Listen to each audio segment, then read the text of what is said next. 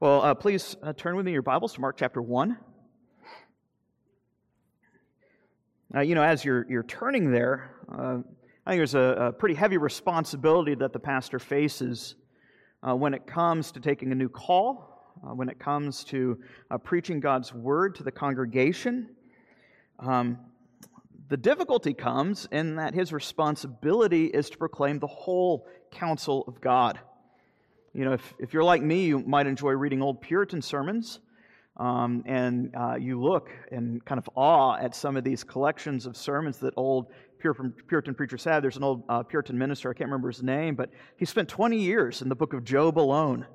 And you think, wow, how exhausting. you know, that's one book. You can think about how great it is to, at the end of those 20 years, have a deep knowledge of that book, but there creates a, something of a pedagogical problem, doesn't there? Um, you still have 65 books to go. You're kind of, uh, and not saying that it's a mismanagement of time, not it's a waste of time, but for the pastor, when his job is to proclaim the whole counsel of God, we have to think carefully and thoughtfully and uh, wisely about how it is that we minister uh, the word. And uh, I'm not saying that to knock expository preaching. I hope you're recognizing now that I am a full proponent of expository preaching here in the mornings. We will work our way uh, book by book in the mornings, uh, alternating between genres, between Testaments, New Testament, Old Testament, prophets, Gospels, uh, uh letters, so you could get a, a, steady diet of God's Word, right? We know how difficult it is uh, to read certain parts of Scripture, and I think it does us well uh, to uh, exercise in ourselves into thinking how to work through, for, an, for instance, the historical uh, books of the Old Testament versus Paul's letters and so on and so forth. But we're still left with that question how do we proclaim the whole counsel of God?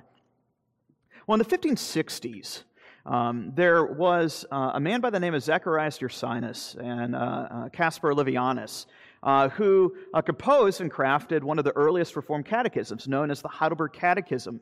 And the particular model, the so called Heidelberg model that uh, they instituted, uh, was a practice we see in so many of the, the continental Reformed churches, in the continental, let's say the Dutch Reformed tradition. We have expository preaching in the mornings, but the evenings is spent for more uh, catechetical purposes. Catechetical is a fancy pants word meaning instruction. Um, and that's what our goal here is uh, in the evenings. Um, going to be a slightly modified form. What you see in the Heidelberg models, they just work their way through the Heidelberg Catechism every year. Might make the evening sound a little monotonous. Uh, and so uh, I think uh, we have a way forward, but at least presents us a base model to where we can um, uh, hit different portions of Scripture, uh, broader sections of doctrine, things like that, things that will be given for your benefit and your uh, edification. You think of the shorter catechism, question three. Um, what do the Scriptures principally teach? Scriptures principally teach two things, right? What man is to believe concerning God, in other words, matters of doctrine or faith, and of course, what man's duty is to God, how man is to respond. So there's a twofold facet to biblical teaching that of doctrine or faith, and life, what it is to live these things out in the practical day to day. And so that is my plan. Uh, uh, I know this introduction sounds somewhat lengthy, but since it's our first night back uh, in the saddle, I figured I'd at least explain the method uh, to my madness uh, for the coming weeks and I hope years. Uh, the idea is that uh, uh, typically uh, for one portion of the year, one quarter of the year, let's say the fall, we'll spend time focusing on doctrine. In the spring, we'll be focusing on practical matters of life. Uh, and then, of course, in the summer, uh, thinking through issues of wisdom. So the, the idea is perhaps to begin working our way through either the Ten Commandments and then the book of Proverbs in the summer in perpetuity, just keeping wisdom before us constantly, not being in any rush. Think, what does it look like to be a son of the king? And to walk in the wisdom that God has given us. What does it look like to trust in Christ? And who is Christ? As we think of our doctrine, uh, those questions of doctrine, who God is, Trinity and attributes, Scripture. Um, what is our doctrine of Scripture? How does it differ uh, from other uh, denominations? Uh, who is Christ? What has He done for us? What's our doctrine of salvation? What is uh, the church? And so on and so forth. And then, of course, we have to consider issues of temptation, suffering, marriage, vocation, the means of grace? What is worship? Those practical matters of life. And I think the evening is a, right time for us to take the time working through particular portions of Scripture uh, to be able to do that. So I figure one of the, the best places uh, to begin is to consider a very simple question What is the church? And church is one of those topics that can probably fall into either category of faith or life. We ask, have to ask ourselves what it is before we can think through the practical outworkings of it. But uh, since uh, we are resuming evening worship, since I'm new to the area, I figured it would be really helpful to think through the basic components of what Christ says and what the Bible says regarding the people of God. And so, uh, if you see the handout uh, that you had on your way in, um, I have a rough uh, outline of the topics we're planning to cover over the next four months or so. Uh, I say four months uh, because my, my plan is also, we have to have the Psalms always before us as well. So my plan is for every third Sunday evening to preach through a Psalm. So that way, you know, and every fifth Sunday. Uh, so that way we get about 12 to 15 Psalms a year. That way we will get uh, the Proverbs before us in the summer. That way we'll get doctrine in life, as well as expository preaching uh, in the morning, alternating Old Testament and New Testament. So uh, hopefully uh, that helps you make sense of what we're trying to do. I'm, my goal, I'm trying to fulfill my vows of proclaiming the whole counsel of God. And, and this is one way to get to that. Uh, but when we come to talking about the church, we have to ask ourselves what's the big deal? If you ask people on the streets, uh, even here in Corvallis or even in Wheaton, Illinois, you will get different answers.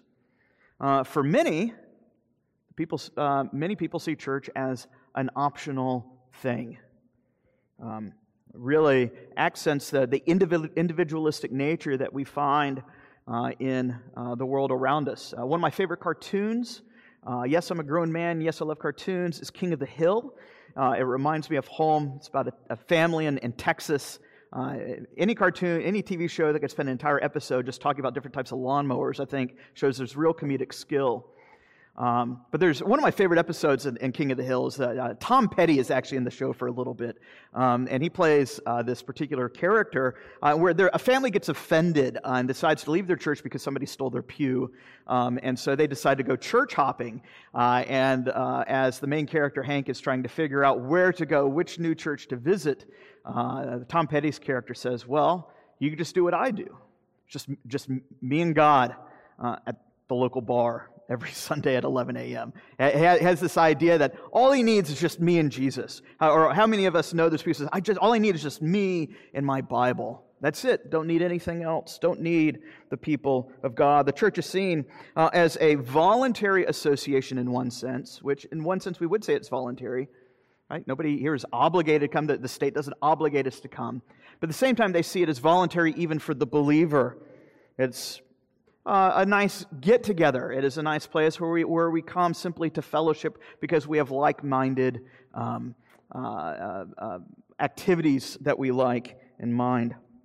Or if you were to uh, go to the deep south where I'm from, uh, you will find that dispensationalism runs rampant, and you would ask some of those people, what, what is the church? To them, you get a different answer. The church is a parenthesis in the plan of God right? You have, you have the Old Testament people of God, uh, the, the, the, Jews, and then you have this, this parentheses, the church, which uh, not really sure what to do with it. Seems like a plan B in the mind of God. Uh, and then, of course, you'll have the Jews again on the last day. So, church, again, doesn't seem to be central to the whole redemptive purposes and redemptive storyline of Scripture.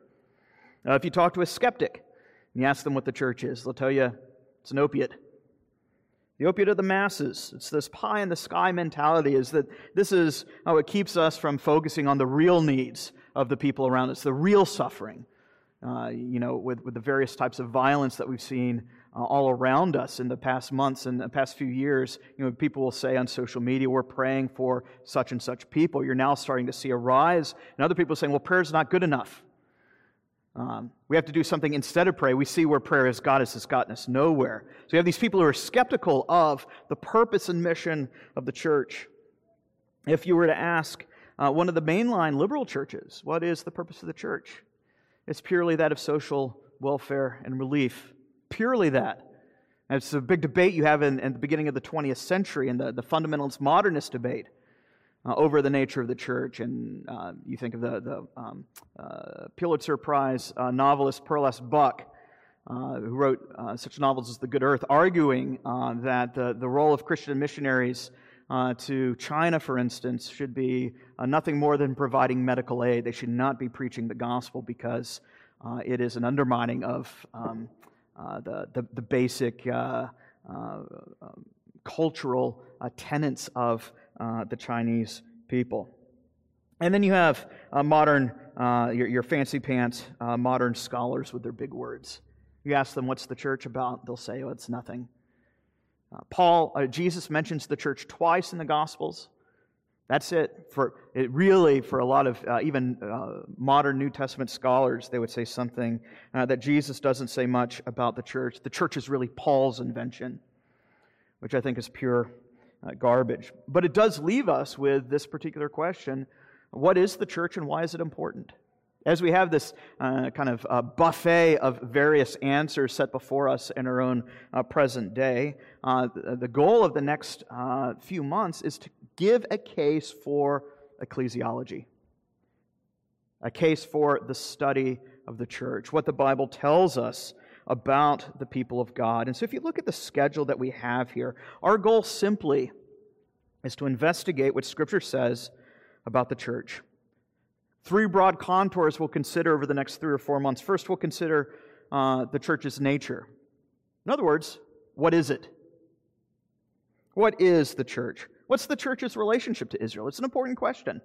Um, what are the metaphors that Scripture gives regarding the people of God?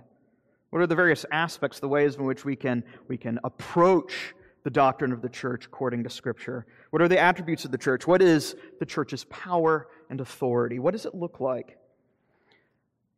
Well, after we consider what the church is, then we have to move on to consider what its purpose is, is for. Um, consider the mission and work of the church. What are we doing here every Sunday? What, what should I be preaching? What's the goal of preaching? What are the marks of a church? What do we see in the worship of the church? What are the duties and privileges of the people of God towards one another? And then finally, part three, we'll consider uh, how it works the government of the church. We'll consider church officers, church government, church membership, and even church discipline. So, the idea, again, is over the next few months to, to spend some time just thinking about this one simple topic, the church, and we're going to find out that the Bible has an awful lot to say about the people of God. But first, I need to convince you that the Bible actually says stuff about the church. You know, if you were to uh, do a word search in the English Bible for church, you won't find it really pop up until you get to the New Testament. And so we have to ask is, did the church begin in the New Testament, or does it precede it? And why can we say that? And to talk about that, we need to focus on what Jesus' main message was. Once we understand the relationship of the church to what Jesus calls the kingdom of God, this will really open up a whole new world for us uh, in understanding what the Bible has to say about the church. So, with that in mind, Mark chapter 1. It's a long introduction, and I almost apologize, but not really. Mark chapter 1, verses 14 and 15. Now, after John was arrested, Jesus came into Galilee, proclaiming the gospel of God and saying this The time is fulfilled the kingdom of God is at hand. Repent and believe in the gospel. Notice here how Mark describes this, where he fills the content of Jesus' preaching. Jesus goes preaching, proclaiming the gospel of God, saying what? The kingdom of God is at hand. In other words, according to Mark's gospel, and according to the other gospels as well, at least Matthew uh, and Luke, they summarize the preaching of the gospel in this the proclamation of the kingdom of God, that the kingdom of God has finally arrived. And what do we mean by finally arrived? How many of us uh, go through thinking about the kingdom of God as being the sum and substance of the Old Testament? You know, if I were to tell you the Old Testament summarized in, is summarized in this way, the fulfillment or the coming of the kingdom of God, how many of us would go, of course that's the summary. Of course that's the, uh, uh, uh, the, the, the, crib sheet, the cliff notes uh, to what the Old Testament is. But that's certainly how Jesus sees it. The kingdom of God is his shorthand declaration, his proclamation that all of the Old Testament promises are about to be fulfilled. It's even Jesus' central message. When, uh, what's Jesus' most used phrase when you read the Gospels? The kingdom of God is like this. The kingdom of heaven is like that. You cannot escape Jesus' preaching without recognizing that this is the content of Jesus' message, the proclamation or the, the proclamation of the arrival of the kingdom of God. And so Jesus is telling us something about the Old Testament expectation. You know, for instance, if I can use this example, uh, when uh, the, the, search committee just a few months ago uh, told y'all uh, we have finally found a pastor. Uh, your new pastor is finally arriving. What, is, what does that say about the church, uh, this particular congregation? That y'all were looking for a pastor. You are looking for a pastor to arrive. So when Jesus says the kingdom of God is finally arriving, it is soon at hand, that gives us something of an indication of what uh, uh, the Jews in the first century themselves were expecting. But the question we have is why were they expecting the arrival of the kingdom of God? And for that, we have to have a, uh, maybe do, do, do, a zoom out lens and consider the whole Old Testament message. Even if you begin in Genesis chapter 1, what is God's first command to Adam and Eve? To rule the earth. It's kingly language. It's an exercise of dominion. Even when Adam rebels uh, against his maker, you have the first promise, the so called proto evangelium, the proto gospel, where God says, What? I will put enmity between uh, the seed of the woman and the seed of the serpent. There is a warfare that is to take place. It is a warfare that is contracted through an act of violence. He will crush the serpent's head, and the serpent will bruise his heel. The promise of the gospel entails the promise of a warfare between two rival kingdoms. When you read Genesis chapter 12, Genesis 15, 18, and 22 with Abraham, you have these same promises coming to uh, being filled out even further. Where the Lord says uh, to Abraham in Genesis chapter 2, after promising Abraham already that there will be a blessing that comes to the nations through Abraham's offspring, the Lord says to Abraham at Mount Moriah, and your offspring shall possess the gate of his enemies. When you think of that language, Paul, Paul goes to great lengths in Galatians 3 to say, it does not say that your offspring, uh, it's not offsprings, plural, as if the nation of Israel will possess the gate of their enemies. Rather, there is an offspring singular who will possess the gate of his enemies. In other words, the promised son of the woman, the promised offspring of Abraham, would be a kingly figure who would exercise dominion and crush the serpent under his feet and exercise that authority and possess the gates of his enemies. You make it to David what is it that's promised to David, who himself is the offspring of Abraham? It's one of those things that, as you read your way through the Old Testament, uh, uh, that these various uh, questions arise as you're reading. Is this the promised one, or should we look for another? That's why uh, Solomon and David and so many of these figures, even Noah, look like Adam over and over and over again. We don't have time to go into that here tonight. But we see these same images perpetuate itself over and over again, where you keep asking, is this the promised anointed Messiah? Is this a, the promised anointed king? And of course, the, uh, uh, the Hebrew word for anointed one, that uh, the, the anointing, speaking of the anointed king, is Messiah. The Greek word, Christos, Christ. Right? Christ is not Jesus' last name, it is an attribution of Christ's own kingship. And so, what is promised to David? That there, he would have a son, he would have an offspring who would sit on the throne of David, uh, he, who would sit on David's throne forever. Not just for a really long time, but would rule and reign forever. You think of the prophets. You think of Isaiah who's proclaiming judgment to a nation that will soon be exiled for her sin, but the promise still remains. Even though Israel is exiled for the many sins she has done, she will still be given a king. One who is born of a virgin, chapter 7. One who is clothed in the Spirit from on high, chapter 9 and chapter 11. One who will be given a government that rests upon his shoulders. One who will suffer and die as a sacrificial lamb for the sins of the people, and yet who will reign nevertheless, not only as king, but also as priest.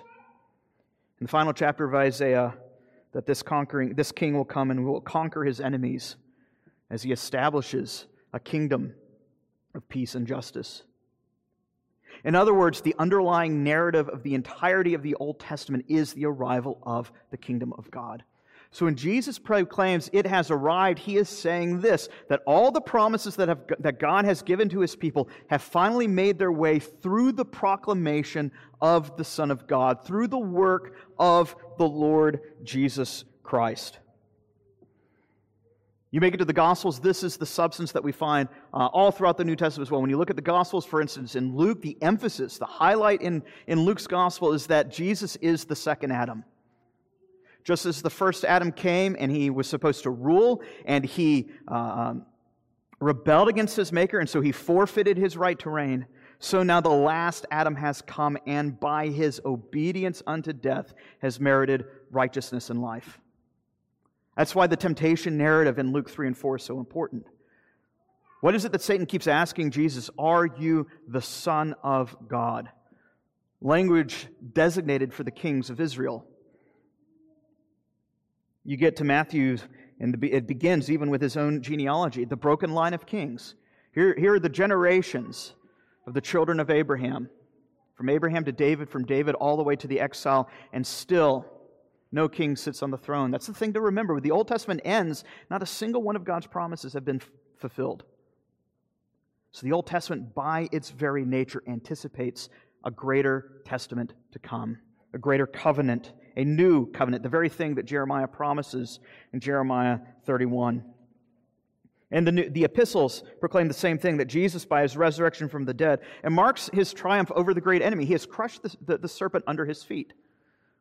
But it's not just Jesus' resurrection that's important in the letters of Paul or Peter, it is his ascension on high, that he has ascended on high and has taken his seat of authority as the King of all kings and the Lord of all lords.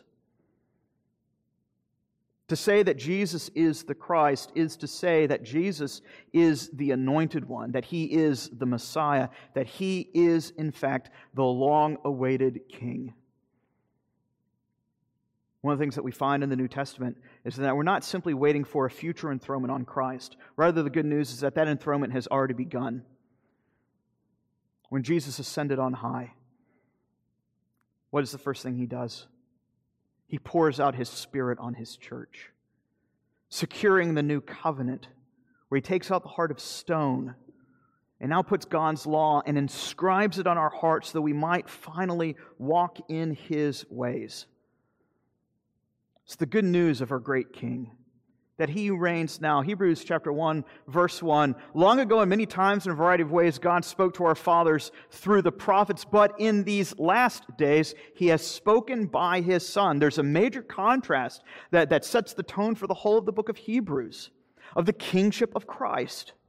That we are not simply waiting for a future uh, millennial reign of Christ. Christ's reign has already begun.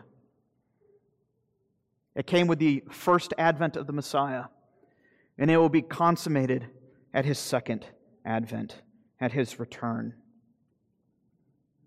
Jesus is the fulfillment of the Old Testament, and now this king has come, and this king offers amnesty to sinners. That now, between now and the day of his return, he offers full pardon of sins to traitors but after he returns, that offer will be extended no more. That's why preaching is so important. is the proclamation of a herald saying the king has come and he's offering uh, truce isn't even the, the be- isn't even the best word for it. It's not even him that okay, we'll, we'll let you by and you're being held at arm's length. No, you have now been you've been welcomed into this kingdom of grace, not only received as former enemies, but now received as sons of the Most High God. Ephesians chapter 1 concludes with this very thing. Blessed be the God and Father of our Lord Jesus Christ, who has blessed us with every spiritual blessing in Christ in the heavenlies. That's Ephesians 1 3, right? Speaks of all the benefits that we have in our union with Christ as we are seated with Him now. Again, using that kingly language, the restoration of what had been lost in Adam, finally restored in the Lord Jesus Christ. But verses 17 to 21 then focus on this that Christ, having ascended on high, now governs all things, not only in this age, but also in the age to come. It's a comprehensive scope to his authority. But then Paul says this, and Christ rules especially over his church. The very object of his affections, his very bride. You know, people might say, well, you don't find the word church in the Old Testament. Well, yes and no. Old Testament was written in Hebrew. You have a word that pops up over and over again, kahal, meaning assembly. It's a stated gathering where God assembles his people together. And when you look at the Greek translation of the Old Testament, what is that word? It's ecclesia. It's translated as church. That what we find so the church does not begin at Pentecost. Rather, Jesus is tapping into language already present in the Old Testament in his day and age. Yes, Jesus only gives the, the language of church twice, but it doesn't mean that the concept is not there. Jesus is now speaking that the entirety of the people of God is now constituted around the true king who has been restored to the throne. Why is it that Jesus appoints 12 apostles? It's a very pointed reason.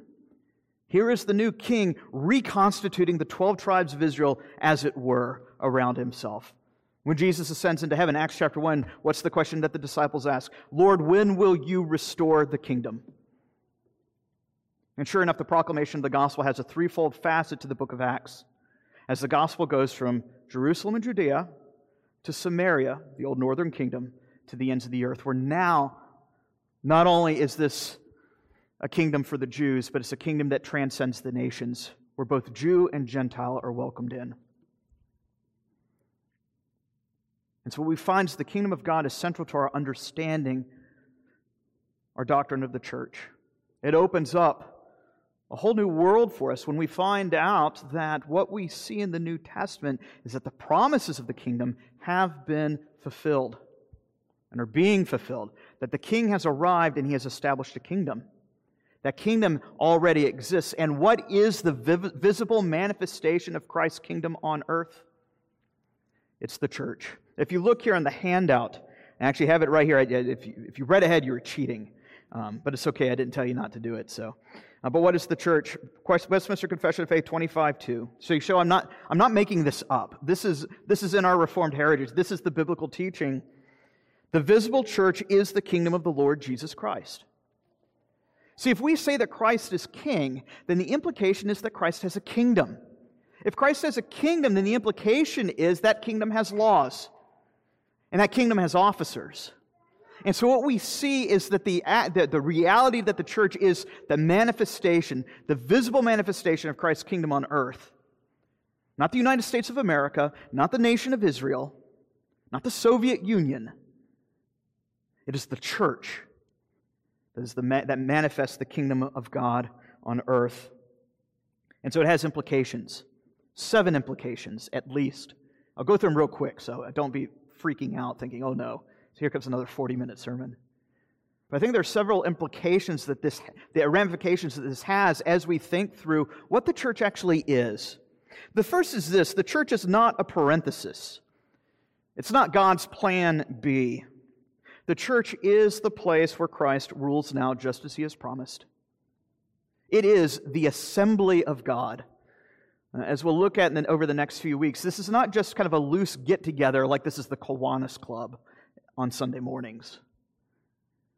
Rather, this is a solemn stated assembly where God gathers his people on one day in seven and calls them to worship him.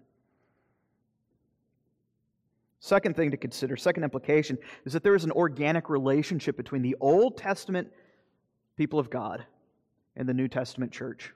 I think many of us, and this I think would really help us as we read the prophets. Because a lot of us want to read these Old Testament prophecies concerning Israel and then start looking for like a, you know, some specially covered goat to, to make its way in Jerusalem. Uh, or for the, the physical temple actually to be rebuilt. But when we find that there is what we call a typological correspondence, it is not Old Testament Israel, uh, New Testament America. Rather, it is that the church is the fulfillment of the Old Testament promises. It helps us understand uh, the Old Testament in a way where we don't have to have some type of you know, kind of post Cold War decoder ring uh, to understand what the prophets say. There's an organic growth from, from an acorn to an oak tree. The Old Testament kingdom is the acorn, but the church is the oak tree. Third thing to recognize is that Christ's reign transcends the nations. It's not restricted to a little sliver of land in the Middle East. Christ rules over all things. And he rules especially and in a special way as the Redeemer of his church. Fourth, Christ's kingdom is not to be associated with any political nation state, be it Israel or otherwise. This kingdom is a spiritual kingdom and it has its own set of laws and it has its own king. We'll consider what those are. Help us to understand the nature of, for instance, the Ten Commandments or the nature of church office, the nature of preaching, and the preaching office all these things, tremendous ramifications. That's why you always see in the, cha- the first chapter to any uh, Presbyterian uh, uh, book of church order, it always begins with what? The kingship of Christ. Because Christ is king, the Pope is not. Because Christ is king, uh, the, the local monarch is not. Christ is our great high priest, the local preacher is not. Fifth thing to consider Christ's kingdom is, in fact, a government. Again, not a loose assembly, it has a king. This king has a rule of law for life and for worship within the redeemed community. God's word actually spells out how it is that we are to worship by giving principles. And so, if you claim Christ as your king, what you think about Christ's present reign over this kingdom matters. It shows our relationship to Christ even now. Sixth implication that when we read about the Old Testament kingdom, or the promises of the kingdom of God. I think I mentioned this earlier. It bears directly on our understanding of the new covenant community. So now it opens up whole windows where we can actually apply the minor prophets to thinking about what is it like to live here in Corvallis in the 21st century. See, my goal is to help you read your Bible better.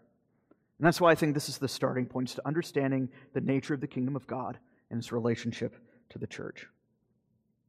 Finally, the Bible has a lot to say about the church and what it looks like to be a part of the church. And so, uh, brief conclusion and a brief preliminary definition, we ask ourselves again what is the church? We can say it is this that the, the church is the sphere of Christ's redemptive reign on earth. Right? Christ rules over all things, but he rules as the redeemer of the people of God. As the redeemer of the church. And this definition must be understood against that backdrop of the kingdom of God. So, what we're going to do next week is we're going to try to fill out this definition a little bit more by looking at the various metaphors that the New Testament uses to describe the church. All right? Uh, so, it's almost 6 o'clock. So, you've been here 58 minutes. Um, I tell you what, let us stand and sing the doxology together.